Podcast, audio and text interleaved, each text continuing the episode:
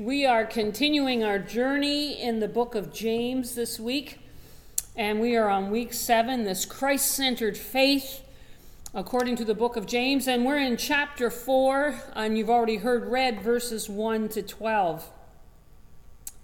A 20-year-old man, an Italian man, just a young guy, went for a swim on a beach in Calabria. And it was just last August. This is a true story. And he took his floaty with him. There was a huge air and sea search that was called when he didn't show up for an appointment with a friend. 9 hours later, he was pulled from the sea, cold, exhausted, and frightened. He had drifted. He just laid back to relax and was all of a sudden carried off by the strong current for nearly 10 miles from shore. Why do I tell that story? Because as we look today in the book of James, James is dealing with the worry of Christians who are drifting, Christians who are relaxing and letting their guard down, following the status quo, and are adrift in this world, and they need to be rescued. In our passage this morning, James has used some pretty harsh words, and he tends to use a lot of harsh words in his letter. And let us remind ourselves that another passage that we see James is also very similar to is his brother's Jesus' Sermon on the Mount in Matthew. And so he uses these harsh words. He says to those Christians who are adrift that they are committing spiritual adultery when they have become friends with the world, and therefore they are enemies of God. Now, the spiritual adultery is when we are devoted to God, but they have married, or we have married ourselves to a rich, affluent, and worldly lifestyle. You see, the truth of it is you never decide at that point that you want to do that you want to turn your back on God. It's the farthest from their minds that you have just relaxed and become comfortable. But the truth is, these are Christians who have let their guard down. A few compromises here, a few there, a little rest, a little relaxation. And they wake up one morning far from shore and far from God. Revelation brings this to the church in Ephesus. In chapter 2, in Revelation, we hear, "Yet I hold this against you. You have forsaken the love you had at first." Or other versions say, your first love. Consider how far you have fallen. I would say this morning, consider how far you have drifted. Repent and do the things that you did at first. Let's remind ourselves now as we move forward this morning that red letter was to the church in Ephesus from Revelation. And James is writing to the church that they have drifted far from God. So James is saying to the church, marry your heart, soul, and mind instead to the kingdom of God exclusively. Jesus said it this way, "Seek first his kingdom and his righteousness, and all these other things will be added on to you." What is James meaning today by the word "the world"? Well, see, it's behaviors and patterns of life, things that people want and expect and long for and desire that drives them to think and behave the way that others do. Why is James so concerned with this? Friendship with the world is where the root of wars and fighting begin, the quarrels among them. You see, in our world, violence, force, and power seems to be what matters most and what counts. It's the way that the world works around us. In a civil society, people may appear friendly and smile and open and generous, but scratch the surface a bit. Begin to go against the status quo, against the way that they like it to be, and they will be sure to show you their displeasure, as much as we've seen in the news in recent days. You see, violence and the threat of more violence is ultimately how the world operates, but not so for the church, says James. I thought of this story. In the summer of 1986, 2 ships collided in the Black Sea off the coast of Russia. Hundreds of passengers died, and they were hurled into the icy waters below. News of the disaster was further darkened when an investigation revealed the truth that caused this accident. It wasn't the technology problem like the radar malfunction in the fog. The cause was human pride, human arrogance, human stubbornness. Each captain was aware of the other ship's presence nearby. Both could have steered clear. But according to the news reports, neither captain wanted to give way to the other. Each was too proud to yield to the first. By the time they came to their senses, it was too late, and people perished. See, James says, what is the root of this bitter conflict that we see so often around us? James says it comes from our desires within. Look at verse 4 there. What causes fights and quarrels among you? Don't they come from your desires that battle within you? These believers that James is writing to have allowed unholy desires to possess their spirits. Every Christian knows that there's a fierce battle that goes on between the flesh and the spirit. That's why we're told that we need to crucify the flesh, crucify it daily. We need to stay alert and take a stand daily.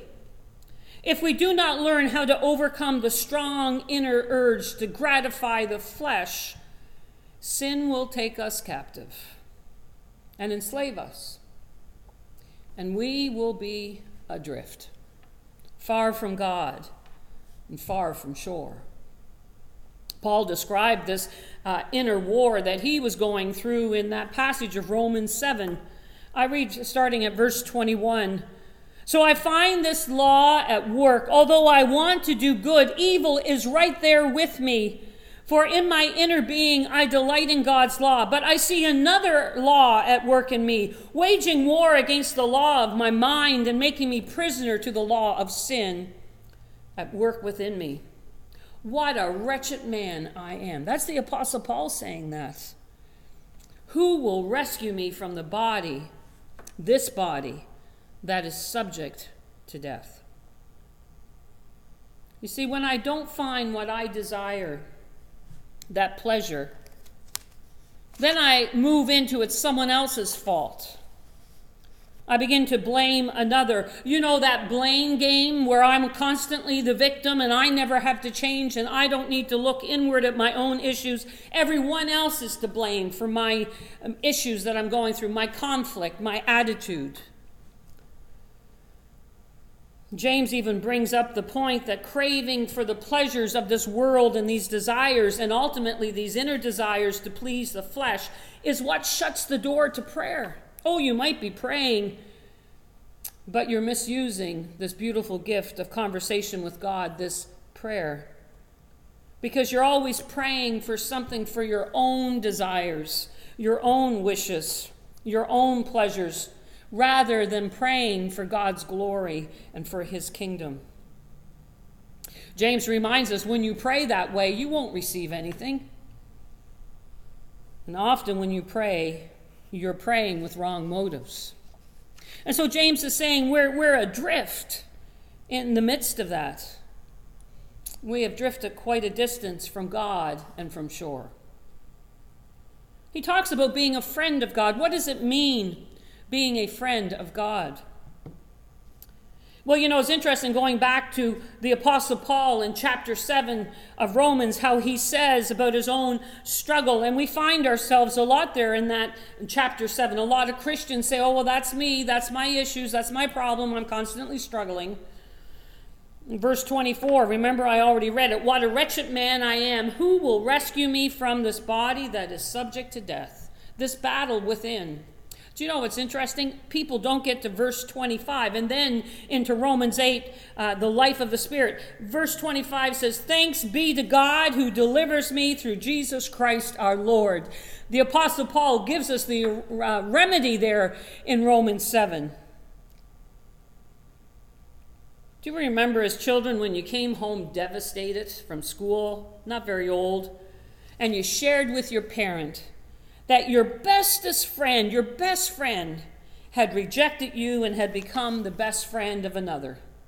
Oh, we were devastated as children. It all seemed like the world was going to end, and then we grew up and we knew better.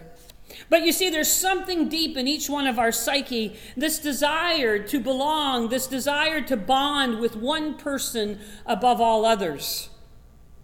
That is really what the life of marriage is really about, isn't it? About an exclusive bond, an exclusive relationship. And it's just interesting that the Bible so often talks about this exclusive bond that we find in marriage as an image of God with us, his children. God's claim on human life. He desires this exclusive relationship. We hear it all throughout Scripture that God is a jealous God. In this particular passage with James, we're reading here that the word actually says burning heat. And so what James is saying, God is passionate. That kind of jealousy, not the kind of jealousy that we think that is sinful, but God is passionate about you. God is passionate about having this exclusive relationship with you. I had to ask myself this week, and I ask you, are we that passionate about our relationship with God and his kingdom? That's what it means to have a friendship with God. And that friendship with God can only come through humility. You see, in James' day, there was a major lack of humility. And I would say things haven't changed much. Humility is the opposite of arrogance and pride. Arrogance and pride says, my desires come first, my wants, my wishes, my needs. My cause is more important than your cause. My cause is worth fighting for and killing for. And that's how wars get started. And he says those desires are that are agitating you and the things you can't get and desires that push you to fight, quarrel, and even kill and drives people to war. Now you would say to me, wait a minute, Pastor Betty. I've been privileged enough not to have to go fight for my country as generations before have had to do. I've never really killed anyone, so this doesn't apply to me. But I would ask you, has your anger and jealousy, your desires ever caused the murder of a relationship? Or have you ever murdered someone else's reputation and gossip? You see, it's those desires in us that drive us to those places. Arrogance, pride, my wishes, my wants. I like what somebody said. Pride is the only disease known to man that makes everyone sick except the person who has it. Did you get that?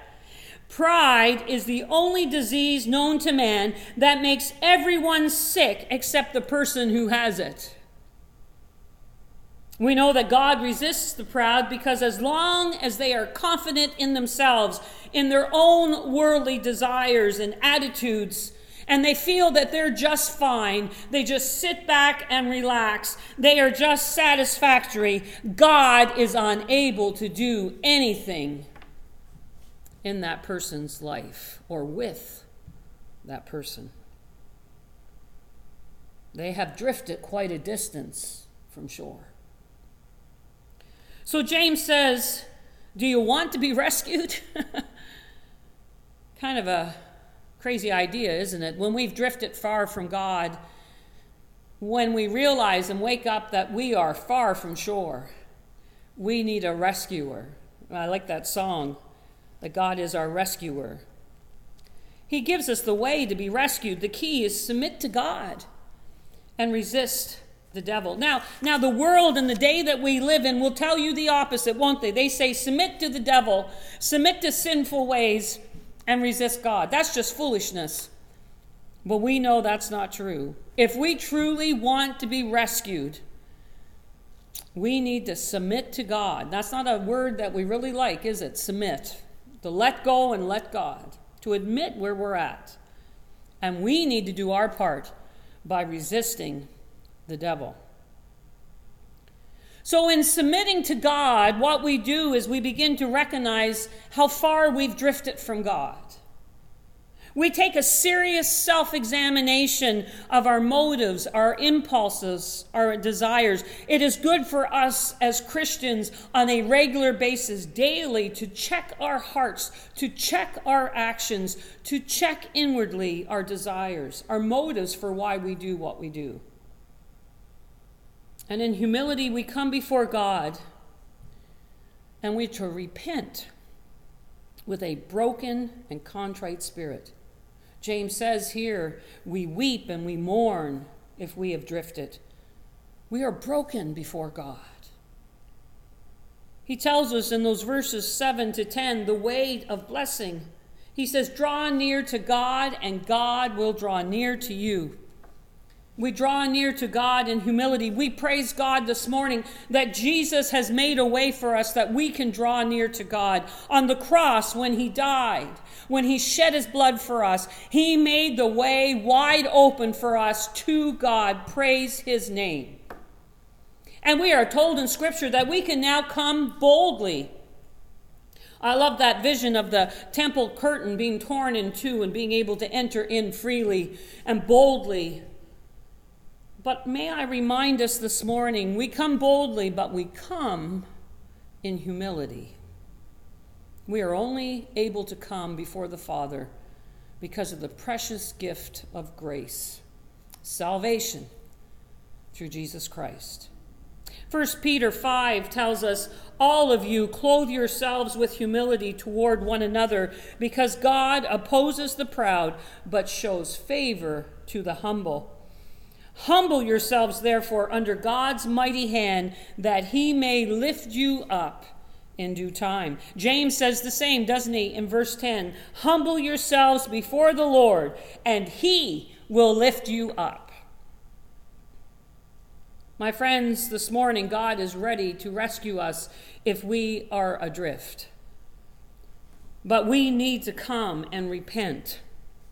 God is ready and waiting. He longs to establish a renewed, passionate friendship with us, a deeper, stronger friendship, more satisfying than anything the world could offer, more satisfying than what we could ever think or imagine. But the way to it is we must draw near to God by repenting. I like what somebody said. Noah's message from the steps going up to the ark was not, something good is going to happen to you. Amos was not confronted by the high priest of Israel for proclaiming, confession is possession. Jeremiah was not put in the pit for preaching, I'm okay, you're okay. Daniel was not put into the lion's den for telling people possibility thinking will move mountains. John the Baptist was not forced to preach in the wilderness and eventually beheaded because he preached, smile, God loves you. The two prophets of the tribulation will not be killed for preaching, God is in heaven and all is right with the world. Instead, what was the message of all these men of God? One simple word, repent. We tell the world to repent, but James is telling us all throughout his letter that for us as believers in Jesus Christ, that same word can come to us. Repent if we have drifted.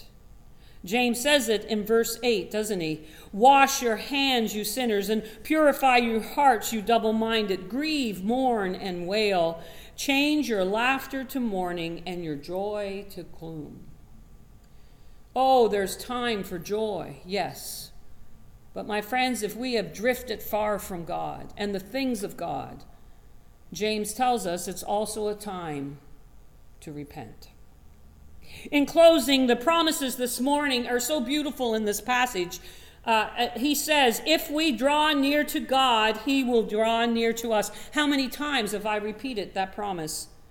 If we resist the devil, he will flee. What a beautiful promise. And I love this promise. Humble yourselves before the Lord, and he will lift you up. Beautiful promises for us this morning. I like what D.L. Moody said, be humble or you'll stumble. Surrender your pride is what James is saying to us in this chapter. Be humble or you'll stumble. I close with this story. This is a true story.